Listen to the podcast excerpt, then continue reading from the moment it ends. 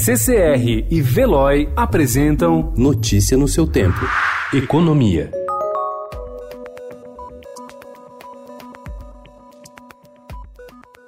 A Agência Nacional de Transportes Terrestres estabeleceu novas regras para a cobrança do frete rodoviário em resolução publicada ontem. Com as alterações, o piso do frete aumentou de 11% a 15%, de acordo com o tipo de carga e operação. A nova tabela entra em vigor na próxima segunda-feira. Demanda dos caminhoneiros, a nova regra torna obrigatório o pagamento de frete de retorno para as operações que não podem trazer carga na volta, como caminhões de combustível. Entre as mudanças, também está a inclusão do cálculo do frete o custo da diária do caminhoneiro com refeições e hospedagem.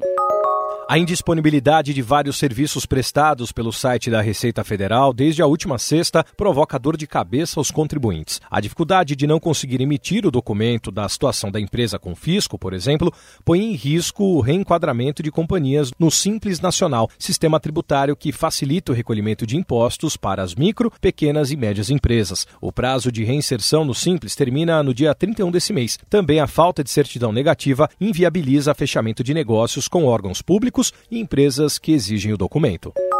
Pelo menos 16 estados decidiram postergar o início da vigência das regras mais duras de aposentadoria para policiais militares e bombeiros, aprovadas pelo Congresso Nacional e sancionadas em 16 de dezembro de 2019. Os governadores aproveitaram janela de um mês prevista na lei federal e editaram decretos que, na prática, adiam uma economia próxima de um bilhão de reais que seria obtida nos próximos dois anos.